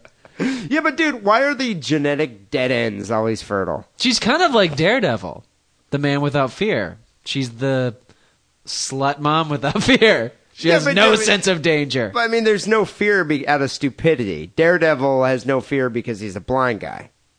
Blind, stupid. half dozen the one, six So the other. okay, so with that in mind, woman's murdered, baby was stolen out of her womb, and uh, we don't know whether or not it might be her boyfriend. But assuming that it is her boyfriend, here's my question to you, Wackerly: What the hell is this guy going to do with a premature infant? Like, does he have one of those little like uh, incubators that he puts the kid in? Uh huh. I mean, what? what uh, furthermore, not only does the guy have a premature infant, he needs to refine his cesarean skills because he just mutilated her completely. It's kind of an open-ended question. I was expecting like a yes or no thing. I mean, what is he gonna do? What does he have? I don't know. You can get those. Um, you know, you can order like baby chickens, and they'll show you how to make an incubator with a 60 watt light bulb. Do you need an incubator for an eight month old child? It's pretty much all the way there, right? So uh, you think he You just slap it on snatched the it out of the womb? ass, and it's probably not going to develop very well. But I think it might just make it on its own. But this is contrary to what most, um, you know, young fathers would do in this situation. Most of them have which been like, just take off. yeah, just take off and be Yeah. like, see, I have fun raising that I child. agree. Why did he want? It? He already had three others. I have no idea. I don't know. and not only did he Were want the it other three badly, kids his? uh, actually doesn't specify that they were his. So. Fucking Worcester reporters, they suck. Well, I think it's that, and I think it's these uh, um, retarded sluts that they have sex with. Yeah. So on the sick and wrong Have you star ever been scale, to Worcester? I've never been to Worcester, but I Oh, thought it was all Jesus lesbians over Christ. there. No, no, that's uh, uh that's Northampton. Oh, okay. Well, this is like enough. directly in between Northampton and Boston lies Worcester, and it uh, it's quite a town. I could imagine. You well, gotta, now, you have to be there. well, now you have a Mexican with a premature infant running around Worcester, so you got to watch bet out you for that. it's not a big impact on the sickness and wrongness of Worcester. So There's already a lot going around. So on the sick and wrong star scale, uh, you know, regardless of whether he did it or not, I mean, that was obviously my twist here was that the fact it was a man that did it, Right, that's a big twist. It's a good twist. but a woman was still, you know, murdered and a fetus was cut out of her belly. So on the sick and wrong star Three scale, children left motherless. three children left mothers and fatherless because well, they uh, never, fathers had, they never had a father, really. technically. and not a great role model and a really shitty uh, uh, cesarean Yeah. giver. So I'm going to give this a 4.5. I give it a four point seven five. I just give it the extra quarter Worcester point.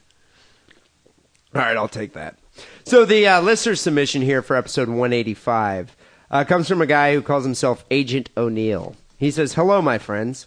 As an unemployed perpetual loser, I have seen some really messed up things on the internet, videos, video games, etc. I've seen it all. What I have to say about this story is that I'm glad that there are no pictures." A woman stabbed her baby to death, skinned him, gutted him, decapitated him. As Charlie Brown would say, holy fuck. Take care, guys, and if you read this, please call me Agent O'Neill. Can I be the official sick and wrong unemployed guy? Well, Of course. no, you totally can. I've never heard such a well spoken unemployed guy. I can see why they call you agent. You know, he, he totally can be uh, Agent O'Neill. You can totally be the official sick and wrong unemployed guy. But I think you're going to join many because I think a lot of people that have the time to listen to, I don't know, five shows a day are probably unemployed. You know, or I, they, I would. or yeah. they work a shit job in a cube like they're a temp, which is Yeah. one, one level above unemployed. But he is the king because He- he's so well spoken. Yeah, was- very- all those sentences were well constructed. Very articulate. Yeah, Yes. not even a spelling error. So uh, this is one of those stories, Wackerly, that's just so atrocious that we've had like 60 people send this story in. And uh, Has to be done. Believe it or not, Agent O'Neill was the first guy that sent it in. Well, he's unemployed. He's, And he's always unemployed. on the internet. it's just like on the internet as soon all as day, it comes on CNN.com, he's firing it off. looking for nasty porn to masturbate to. a woman accused of killing newborn ate brain. Best tabloid headline ever. Yeah, pretty much. brains. It's occurred in San Antonio, Texas. A woman charged with murdering her three and a half week old son used a knife and two swords to dismember the child and eight parts of his body, Great job. including his brain. And then uh, she stabbed herself in the torso and uh, sliced her own throat. Otty Sanchez, 33 years old. How do you spell her first name? O T T Y. Otty. That doesn't sound very Mexican. Uh, she's charged with capital murder in the death of her infant son, Scott Wesley Buchholtz Sanchez. There you go. Hyphenated last name. Doesn't bode well for children. Would you say his name was Butthole Sanchez? Buchholtz. Buchholtz. Although, I think from now on I'm going to be calling him Butthole Sanchez. I'm gonna go out on a limb here and and make a wager that this is not her only child. She's had children before. You know, I, I'm not sure. Actually, no, you're right. She does have uh, other children. Okay, Um, pay me. So, uh, yeah, you know, actually, it's uh, it's ki- kind of prescient that you're saying this because I think if Scott Wesley Buckle Sanchez ended up living to elementary school, he would have been called Butthole Sanchez. Well, he didn't live, and we're still going to call him that. So The early Sunday the point morning is moot. the early morning Sunday attack occurred a week after the child's father moved out. Uh, Uh, Otty's sister and her sister's two children, aged five and seven, were in the house, but none were harmed. Uh, her aunt, Gloria Sanchez, said her niece had been in and out of a psychiatric ward. That's a surprise. I never thought that uh, you know a mother who would dismember her own child and eat his brains could possibly be, have mental health issues. And but- how is the aunt not culpable? I mean, if you've got a niece that's obviously mentally deranged and she's cranked out two kids and then she cranks out another one and the dad leaves and you don't do anything about like, you know, What, are you just sewing gonna her take the kid away? sewing the vagina up, taking the kid away, putting in her some type of a Mexican institution. like I blame the like a Taco Bell? Yeah. Shackled to the bean burrito machine. I blame the ant. I mean, I you think can't just the- let this shit. I mean, it, you can't just let this shit go on in your family. Like families have to have some type of Well, especially safety because- valve or control. Especially, especially, and I'm not saying this. This is obviously a generalization, but with most Mexican families, there's like 20 people living in a one bedroom apartment. So obviously, Somebody saw this happen. yeah, somebody was there. You know, I mean, someone saw like the crazy lady walking around with the two swords, Right. You know, looking at her newborn, salivating for brains. I would have said something. I'd have been like, you know, It's not menudo. It's baby brains. yeah, I would have been like, you know, uh, hola, amigo, what are you doing? uh, you know, have a burrito. Put the tuba down and take the baby away from her. So, Police Chief William McManus, who appeared uncomfortable as he addressed reporters, said that Sanchez, Otty Sanchez, apparently ate the child's brain and some other body parts. She Where- also decapitated the infant, tore off his face, and chewed off three of his toes before stabbing herself. Hmm. Then he went on to say, It's too heinous for me to describe it any further. That's it. I like this McManus. Well, dude, Where did this happen? Uh, this happened in uh, San Antonio, Texas. But dude, really, it's like okay, from what you've just described, how can it get any more heinous? Like, what did you do with the infant wiener? There's some Like- there's some horrible facts that I'm leaving out. I mean, seriously, dude, chewed off its face, ate its toes. I mean, what else could you Yeah. possibly do? I love that they still have fat-headed Irish cops, even in San Antonio. McManus. Well, listen to this. McManus described the crime scene as so grisly that police officers barely spoke to each other while looking through the house. Parts of the child were missing, included the pe- including the pieces that Sanchez allegedly ate. So it was so grisly that police officers weren't making jokes and tossing little baby toes at each other. They're just like, Wow. Put the donut down and uh, you know assume the frowning position. At this particular scene, you could have heard a pin drop," said McManus. No one was speaking. It was about as somber as it could have been. Apparently, officers uh, were called to Sanchez's house at about 5 a.m. Sunday. They found her sitting on the couch screaming, "I killed my baby! I killed my baby!" And she has blood streaming down her face. all over her face. Uh, Yeah. There's blood all over her body. They found the boy's body in a bedroom. Police said Sanchez told them that the devil told her to kill her son and that she was hearing voices. Of course. You know, that is one trite line. I don't understand why they can't go for something original. Blame it on Jesus or say Michael Jackson made me do it. You know, it's just something new. Well, wait, what did she say? She blamed it on the devil. Oh. The right. devil told me to kill my son. Okay, of course. Everybody says the devil told you to kill her son. Especially Catholics. I know. It's like I, it's like uh, what kind of defense is that? I don't even think she's insane. El Diablo. So on the sick and wrong star scale, obviously a five star. I mean, it's Pretty much. the woman dismembered the kid, ate part of its face, ate its brains, ate Blame its the toes. devil. It's a little bit, you know, rote, Yeah, but it does take it to that next level that she completely chowed down. you know, if, a little bit of chorizo, but you know, if Some uh, churro. some churro, baby. That was the last part she ate. Is churro, a little tiny churro. But you know, people. This happens all the time. Women murdering their own kids, uh, killing their own children. Yeah, this is egregious though. But the, yeah, the fact it's gruesome. The fact that She, she, ate actually, his face off, or just tore his face off. No, tore his face off, ate some of it, ate its brain. Wow. Yeah. It's horrible when your food is looking at you.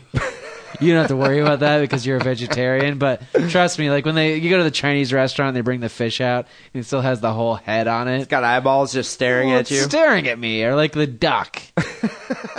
you're like, That's not You cool. rip its face off. Yeah. So I'm going to give that a five star. Obviously, it's a five star, but we'll see what the listening audience has to say about that. People go vote. Sickandwrongpodcast.com. You can decide who won episode 185. Sure. Well, actually, we're going way over the time limit here, so we got a few phone calls to get to the Sick and Wrong hotline. People call the Sick and Wrong hotline 206 666 3846. And uh, send us some emails, sickandwrongpodcast at uh, hotmail.com. Real quick, before we get the phone calls, let's hear a quick word from our sponsor, Given Properly by Kendra. Fellas, are you looking to spice things up in the bedroom? Been fantasizing about surprising your lover with an adventurous new toy or adult movie? Hot. Mm-hmm. Well, here's an offer you won't be able to resist. Go to adamandeve.com and for a limited time only, you'll get 50% off just about any item. But that's not all. Oh no. When you select your one item at 50% off, you'll also receive three free adult DVDs Three. for a little inspiration, plus a free extra gift so sensual we can't even mention it on the radio. and to top it all off, we'll even throw in free shipping on your entire order. And no, we're not teasing. So check out adamandeve.com today for this special offer. Get 50% off one item when you type diddle for the offer code upon checkout. When you do, you'll get three free DVDs, a free extra gift, and free shipping. Just use offer code diddle at adamandeve.com. Yeah, Kendra sounds way sexier doing that promo than I do. Doesn't she? She could be a little more nasally. Yeah. A little more nasally with a high pitched, like, Jewish lilt to That your shit voice. turns me on. So, people, yeah, go to adameve.com, 50% off, three free movies, and a gift, and free shipping. You can't say no to that. They're almost just giving you a deal. You're, they're almost paying you to take a dildo. At They're that point. paying you to experience some pleasure in your otherwise boring, nondescript life. pleasure. So- So, life. So, actually, we got a bunch of phone calls, sick and wrong hotline. Uh, let's kick off call number one. Sick and wrong. It's Paul. Trucker Paul. I uh, heard your episode on uh, some kid called up and uh, wanted to know how big the uh, vaginas are on lot lizards. I've been waiting for this response. I thought he was just ignoring. I thought he th- thought the question was patronizing or something, or Yeah. beneath him. Well, you remember, like, some kid called up. He must have been like eight. And Right. he was like, "How deep are, is a lot lizard's vagina?" We're like, you know, it doesn't matter. the The depth of vagina of a vagina is irrelevant. It's you know the uh, the elasticity, The Like, tightness. the tightness. That that's that's what you should be worried about. The kid clearly does not have a good conception of what a vagina is even Well, the kid cl- consists of. the kid clearly doesn't have pubic hair yet. so let's see what Trucker Paul has to say. I hope he's li- that kid's listening. I'm thrilled to know I have fans, but uh, under the age of 10 is pretty rough. yeah, I can feel you there. I believe the vaginas are extremely deep, but uh, it might just be because I have a small penis. I was gonna say, if you haven't found the bottom, who knows how far it goes? so I, I'm not sure. He's thinking about it. Wackerly was talking about always put your car keys in the same spot. Uh, I do that too. I, I, I, way I OCD. never lose them. I always, Yeah, I always leave them right in the ignition. that was a little joke on his part. You get that? All right, talk to you guys all on the forum. Lick my balls. Trucker Paul's been in the forum. I don't know if you noticed that. No, I think we mentioned it last week. Actually, Oh, Trucker? Paul posted pictures from from the road. last week Kendra was here. I was It all was an excited. occasion. It was an occasion. Yeah, there's a reason. Yeah, there's a reason to be intoxicated last week. No, I think I mentioned Trucker Paul has been on the forum. He's posted some great pictures of like life on the road. His and truck. uh, the pictures of uh, things that's like items that he's seen on the ground at different truck stops. You got to go check it out, people. That's that's the reason right there. Fuck the titties. Go to the go to the forum to see Trucker Paul. He actually called back with a second call here. You're correct. See, this is this is the problem with calling in the middle of a show that I'm listening to, because then something happens at the end of the show and I gotta call back. the soccer mom chick, she proposed a very interesting question. She said, you fucked somebody a long time ago, now Yes, you're in a relationship, and this person wants to have sex with you, it's not really cheating. Um, I completely agree, but I would like to add to that. What about if I've always thought about, let's say, uh, since her first phone call, actually fucking soccer mom, and since it's in my head, would that be cheating later on? I propose not. Adios, amigos. I think maybe a sick and wrong love connection might be happening in the future. But this is a philosophical question because he's saying if he's thinking about in his head, if he's mind fucking soccer mom, is and the cheating? implication is it wasn't clearly stated, but would he be cheating on his wife? if would he soccer mom would soccer mom be cheating on A her husband fucking. if soccer mom and Trucker Paul hooked up because Trucker Paul's been thinking about having sex with soccer mom? so And would, you know, we can only assume that soccer mom's been thinking about having sex with Trucker Paul also. Right? I'm sure it's crossed her mind at least once or twice. You know, after hearing that, uh, you know, melodic voice there. I wish, you know, like I'd never go to therapy, but if I had to go to therapy, I would like Trucker Paul to be my therapist because he's so logical. You know what I think? He Trucker Paul- starts from first principles and tells you how he's deducing his ideas and how why your life is such He's so, so fucked up. rational. Rationality. That's think- what I need in a therapist. And I'll ride the fuck around with Trucker Paul over the country while he's doing his other job, and he can just tell me what's up. I think the first thing he would tell you, Wackerly, is like, if you're going to use that toilet at that truck stop, you better build a nest, you sick fuck. Do you really? do you really think I'm using? If I'm riding around the country with Trucker Paul, do you think my ass will ever touch a toilet? Oh, I forgot about the Walmart, Walmart, bag. well, thank you, Trucker Paul. It's always great to hear from you. A Walmart bag is the most sanitary way, way to shit, by the way, Actually, you because know, you throw it out. we should almost carry Walmart bags with us. Do you, don't- hoard those? You don't. I already did. Who's uh who who's call number three here? Hey, Dean Lance. Um, it's Scott in Iowa, and I wanted to call and tell you, well, on the Fourth of July, Dude, this is great. We're getting all our like regular callers Yeah. in here. The old, the old standby. yeah, was the next one Vietnam dude? I don't think he's ever calling in not. again. We pissed him off at some point. but uh Scott from Iowa, one of my favorite callers. Although he called himself Scott in Iowa, which threw me a little bit there for a Oh, second. did he say? Yeah, he said Scott in Iowa. It's Yeah. weird. Come on, Scott. Stick to the old standard. I had a party at my house.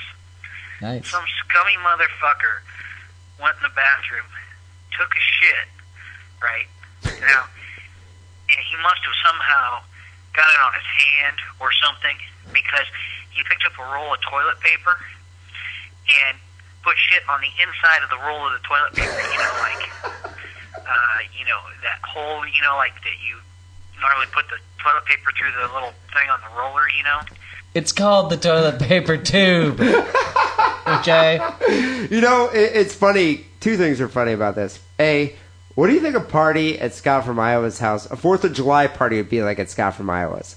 Some badass barbecue. I think it'd be a badass Which makes you barbecue. have to shit. But I, I would definitely think shit would be involved at a party, a Fourth of July party at Scott from Iowa's house. My favorite part about this is that it's like CSI Scott from Iowa. He's talking like he's watching this dude's doing it, like he's recreating the scene, but he wasn't in there. This is just what he thinks happened. Like he got some shit on his finger, he must have, and then he put the shit in the tube, which he has a hard time coming I up with. want a to name find out the how tube. the shit even. First of all, how Scott discovered the shit in the tube. That's what I want to find right, out. let's go. So, now, here's where it's sick. This is how I found out about it. Now it's it. I went in the bathroom on the main floor to take a dump on the 5th of July. Then I, And uh, uh, so I get done taking a dump, and I, you know, pick up the toilet paper off the off the table. There's a little end table like by the toilet, you know, it has like toiletries and toilet paper and stuff like that. Thank you okay, for so I pick Right. the toilet paper up. I feel something kind of chunky on my finger, you know, as I stick my finger in the roll, and um, sure enough, I pull it out. There is shit inside that roll. And the gross thing is, is that I stuck my finger in somebody else's shit. um, yeah, so that's my shit story. Um, also, real quick, I want to tell you about something I saw. You guys were asking for gross medic and firefighter stories. This was when I was just doing my clinicals, like when I was still in school to become a medic. And a guy came in that a tire machine had exploded, and it blew This is like the machine that they use at the tire store. What do they they- do with that? They retread. They don't retread your tires. They patch it up. Mm, there's a machine that does that, and there's a patch machine. And there's a, you know, inflation machine. There's many tire machines. Okay, Well, I thought I knew what I was talking about. now that I get into it, I don't know what the fuck I I'm love how. Wackerly's like, I'm an engineer. I know all about I tire used to machines work at and a, other, I other to kind of mechanical tire, devices. I used to work at a tire factory, but now that I think of it, I don't remember it too well. Okay, I did used to work at a tire factory or a wheel factory. There's many t- tires and wheels, same thing. blew the whole bottom of his jaw off. Jesus. And so, I mean, his jaw was completely gone. If you know where, like, the TMJ joint is, everything from there, I mean, the flesh was gone, the, the lower, you know, his lower teeth, all that stuff was just gone. So he kind of looked like a Simpsons character at that point. it's all upper tooth. Just all upper jaw. Cletus the slack-jawed yokel, God. I don't even know if that's called slack jawed or just no jawed. jawless. And his tongue was hanging down. It made this really cool sound. It was like, and he, you know, he's I don't gurgling and it was believe going, it was pretty rad to see. But, anyways, just wanted to call and tell you that. I've talked for long enough. Have a good day. Bye. All right, I don't want to be, be distracted by the tire explosion story because the real story is that Scott doesn't think that this dude at his party shit in his toilet paper tube on purpose, which is most likely what happened. Wait, he thought it was an accident? I He thinks didn't I didn't see ac- that. I thought the guy he thought the guy had malicious intent. Like someone who's going to upper deck you No, no, no, has no, no. malicious intent. You're If you reverse the tape, Scott clearly at some point says, I don't know if he got some shit on his hand accidentally and then went to grab the toilet paper. But that's clearly not what happened. Dude, the, how- the how- dude put poo in the tube, knowing that Scott on the fifth of July, the next day, would go and reach for the toilet paper, and there'd be poo transference. Okay, my question is, when you wipe your ass, do you put your finger in the tube and then pick up the toilet paper as if so as if your fingers are kind of like an ersatz toilet paper roll? Ersatz. like a makeshift toilet paper like A holder. Holder. Because I hold it by no- the by the tube. I don't put. I hold it by the roll itself. I don't put my fingers in the tube. If there's no holder, if it's not like mounted to the wall, I do put my fingers in the tube. So you would have contacted the other person's feces. Yeah, I would have been totally fell for that one. I don't want to put any ideas into your head. But would you have been like, "Is this chocolate? No, it doesn't taste like chocolate." You got to taste it. with brown stuff. I don't know. But yes, Scott from Iowa, one of the peop- one of the people that you invited to your party purposely took a shit in your toilet paper tube. I just want you to know that. And it's up to you to find out who that And why was. does he assume it's some dude? It's probably his wife. She's had enough. Does that mean divorce? Is that No, like a I- think she got- early sign? No, I think she got him good enough. That, that's going to last the marriage another at least five years. Like, in your face, Scott. Touch my poo. Well, thank you, uh, Scott from uh, Iowa. It's always good to hear from you. And you know, we were lacking shit stories, so Yeah. uh, you. if feel- I was Scott's wife, I wouldn't go toe to toe with him on poo pranks, though. no, definitely not. Because, uh, you know. That's a man that knows poo pranks.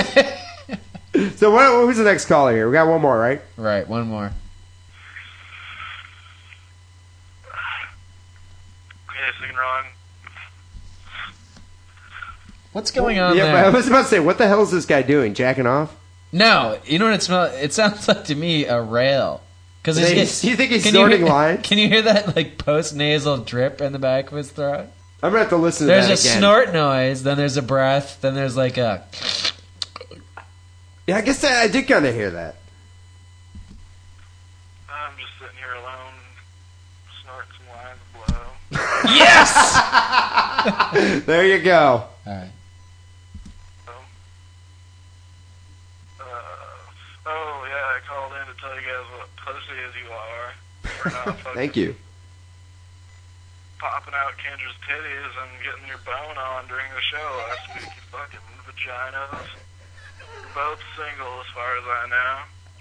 Fucking Kendra obviously will fucking lick your balls. True. So what the fuck? Shit, come on your face, both of you, at the same time, and then high five each other. um, yeah. So just go back to uh, bumming each other, and bye. You know, while, while I can't disagree with him, Kendra probably would have licked both of our balls at the same time. I can't imagine what type of show that would have made. Or, I mean, could we ever go back to just doing the normal show after we had the full on porn show where it's just, you know, because we leave the microphones on, right? We, well, what I'm wondering is, what is this guy expecting us to be like? Okay, instead of doing stories today, Wackerly and I are going to double team Kendra. So, uh, you know, we sit here and listen while uh, we make a pyramid, do the wobbly H, do the Eiffel Tower. Yeah. D, can you check that mic? Is it like close enough to my ass to hear the, the cheeks slapping together? Wackerly sustain eye contact. no, do not sustain eye contact. I will leave this show right now. Break eye contact right now. Kendra, shut the fuck up. Yeah, Get the bukkake collar out. You know, I mean, seriously. Our penises are not that small, okay? Stop laughing. Yeah, what, what was this guy Plenty of expecting? good size. What was this guy expecting? I don't know. I mean, seriously, well, I guess like he wants us to keep bumming each other. I mean, did I miss that segment? Yeah, I, I don't know. I think he, he, I think this is what he said. We missed out on a golden opportunity. Well, you know what? They're, uh, you know, Johnny Punch Clock. You have no idea what happened after the mics were turned off. I think he has a pretty good idea. All right, I edited the podcast. Lance went home on the BART and uh, watched Battlestar Galactica. But that's pretty much what happened. Kendra, Kendra- walked away from the studio going, "What the fuck is wrong with?" This? And she went to a bar and fucked some other two other lucky guys. But yeah, that's probably what really happened. But I'm just saying, there's an air of mystery that I just want to try to create. Okay, it's created. But uh, you know what though? What I do like about that call, first guy that called in snorting lines live on the air. At one point, we had a first times idea that people would call in and do something for the first time. That's a first time. How about somebody call in after they just did a whip it? Yeah, we haven't had that yet. Not like blown a small dog, but like did a little nitrous. just to be clear. That would be a first. Uh, thanks for calling the Sick and hotline. 206 666 3846 is the number. Uh, well, actually, we got a number of emails here. I'm just going to do a couple uh, that were sent to sick and wrong podcast at hotmail.com. We got one from Archie. Archie writes in Hey, dudes, the sex retard has its own show. Oh my God. Otto the sex hungry downer has his own TV show. Do you guys know about this? The one whose mom wants him to get laid? It's fucking hilarious. I vaguely remember that. Story. I'm watching it right now. Look for it on BBC Three on the BBC iPlayer. Dudes, it's fucking great. Just Google it. Love the show. By Archie. So I think we talked about this a while ago. Otto was that Down syndrome kid who is a virgin. His mother wanted to get him laid. by another retard, right? Not by a prostitute. No, she was any woman anybody? that was willing. okay. And so apparently he has a show now on the BBC Three, which regrettably we don't get out here in the U.S. But it's uh, yeah, it's on Tuesdays at 9 p.m. It's called Otto Love, Lust, and Las Vegas. and the documentary follows Otto throughout his coming of age years. He tackles the rites of passage most men his age are grappling with: searching for a girlfriend, getting a job, traveling, finding his place in the world. For Otto, it's a year of self-discovery, great adventure, and pretty lights. I just added that. Does it end with him getting laid or what? I mean, come on. Otto hits the clubs. He has a disastrous match when he joins a dating agency. Yeah, we're not talking about dating. Just go pay a crack whore to suck his dick, and I'll watch it. Dude, well, that's one hell of a blind date, though. Could you imagine being set up with a Down syndrome kid? It's like, okay, well, what didn't you get in my profile? like, seriously, did, did I not pass the IQ test? Uh-huh. Um, he pins his hopes on a girl he met, kit, and made out with at his 21st birthday party. But despite playing the perfect date, she tells him she just doesn't want to be his girlfriend. I didn't even get to make out with anybody at my 21st birthday party, so he's ahead of the curve, in my opinion. I wonder why she didn't want to be his girlfriend. Uh, unperturbed, he sets his sights further afield. Um, I guess uh, the entire world's taking interest in his sex life. They try to hook him up with uh, in a Las Vegas strip club. He gets some lap dances. Dude, this is the most amazing show I've ever heard of. How come we're, we weren't invited to be on the show? I mean, we kind of broke the story. We did actually, but yeah, I'm not sure. Once again, we are being snubbed by the greater media community. Yeah, as always. But you know, dude, in this country, we might have a show like Life Goes On where you put a retard in a, you know a serialized sitcom Mm-hmm. and have him like you know engage in these scripted scenarios. This is a reality show with a real retard on a quest to get laid. And it's a British. That show. is why the British are so much so much beyond us, Right. Intellectually, I mean, ever look at their since. Benny Hill up till now. They've Dude, been the Mighty Boosh. We have nothing that compares. Well, I- the Mighty Boosh is kind of in the middle. It's Benny Hill, Mighty Boosh, and then the show about the retard trying to get laid. That's the timeline. This show, Otto Love Lust in Las Vegas, makes me want to move to Limey Land. Makes me want to be an expatriate. Say fuck this country because we don't have. There's not a dude. What we have Rock of Love bus with Bret Michaels. They have a retard trying to get laid. That's amazing. Have you seen the girls on Rock of Love Bus? They're kind of retarded, also. I guess. Uh, I guess it's kind of the same show because Bret Michaels is kind of a retard as well. That's a Him too. retard trying to get laid as well. Okay. They should give CC. I see a they should give comparison there. CC a show. That would give this Otto show a run for its money. You know, I'm going to do a search. I'm going to do a thorough search on the internet. I'm going to try to find Otto Love Plus in Las Vegas. But all you English fans out there in Are Limey you going to beat off to it? No, I want to go watch it. Oh. It sounds cool. But uh, all you English fans in Limey Land, go tune in. BBC Three, 9 p.m. on Tuesdays. Go check out a retard on a quest to get laid. Thanks, Archie, for pointing that out. Uh, We got our second uh, email here. Came from a guy who calls himself Matt. Uh, Matt A writes in. likely name. Matt. Sounds like Who's such a called Matt? moniker. He says, Dear Sick and Wrong guys, first off, I've only just come to listen to your podcast, and I gotta say, wow, finally someone with my sense of humor. Never heard that before. Now my story comes from my friend Sid at university. He and a group of guys went out drinking heavily at the end of, at the end of exams. They're partying after they did their final exams. Sure, why not? At the end of the night, one guy from the group split up to go back to their flats.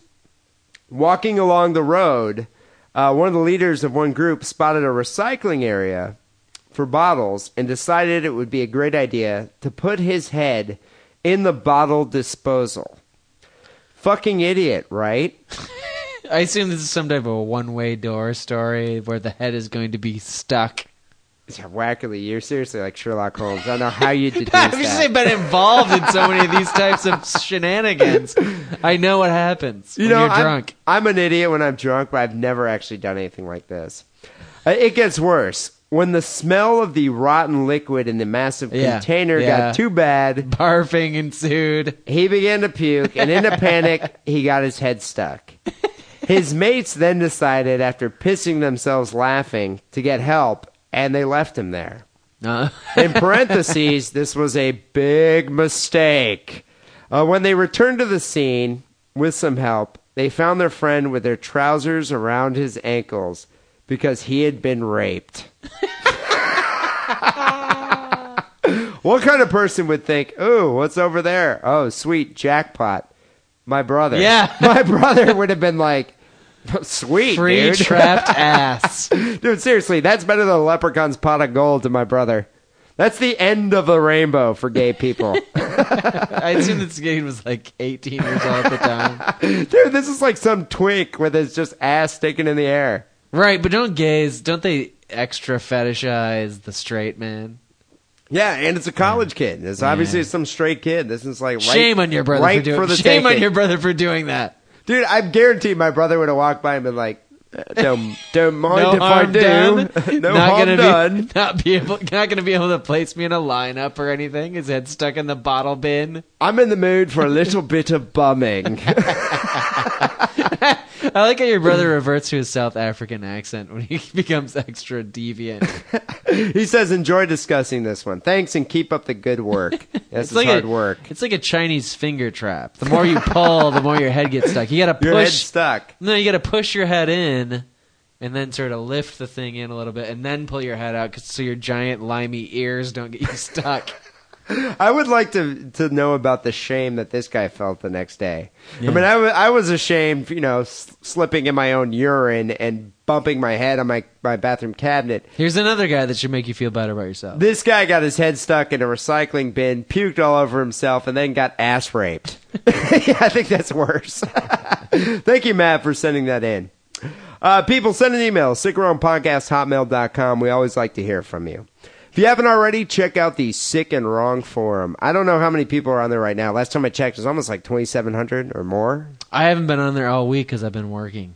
Oh, dude, On you've the been missing out. Have you seen the uh, sexual preferences thread? No. You can almost jack off to it because all the sluts on the forum are like sitting there telling the ways they like to get fucked. Oh, I guess I know what I'm going to be reading tonight. no, it's actually quite uh, titillating, if you know what I mean. And uh, by saying titillating, I was actually kind of segueing into my next comment here. So many people join the forum because we hype it on the show, and then they send me a private message that says, What the fuck, D? Where's the tits? you know, it's like, dude, okay, we talk about titties on the forum. There are titties on the forum. oh, most definitely. But we're not going to give them to you, titty seekers. You Yeah. need to seek them out. It's like a You lazy choose your own fucks. adventure. you got to go through and delve deep into the dungeon of the forum. Either that or pretend to be a friend with one of the forum chicks and maybe she'll send you a picture of her tits. Yeah, that. Or pretend to be a girl and find some pictures of tits on the internet and post them, and then everybody will guide you to the other tits. But regardless, you don't deserve tits that easy. So carry on, my wayward son, and find your own titties on that goddamn forum. you can link to the forum right at sickandwrongpodcast.com. Watch out for the cocks because there's some cock that are will put anybody to shame and Yeah, make you that- feel that will bad ruin your about night. own penis size. Dude, don't tell Cox. We're not going to get more people on the forum if you hear about Cox. What about get what about gay dudes? All right. Uh, Okay. I guess we'll get more gay I don't on the forum. discriminate. Also, I'd like to give a big up to all those people subscribing to the show on iTunes and giving us all those comments. We're doing actually quite well. Show is ranked rather highly.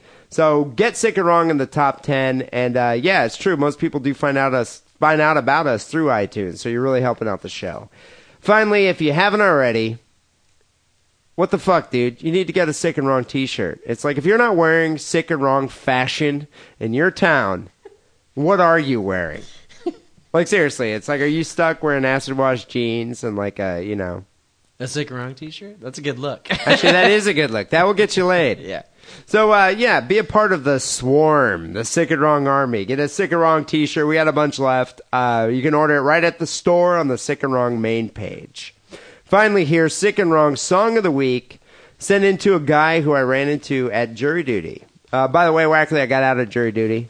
Nice job. I Did you don't wear your wanna- sick and wrong T-shirt and your s- acid wash jeans? That's I did not wear, although I think my Sick and Wrong T-shirt would have got me out of jury duty. You know, the- basically, easy way out. The way I got out of jury duty is the trial was a drug trial. It was about some guy who was busted selling 20 sacks of blow, like in the mission. Mm-hmm. Right. And so I went in there and I was Public one, servant. I was one of the first jurors picked, and uh, they asked me like, "So, do you think all drugs should be legalized?" I was like, "Yeah." And they're like, and the prosecutor attorney was like, "And why do you feel that way?" I was like, "Well, for one, I wouldn't have to be here right now."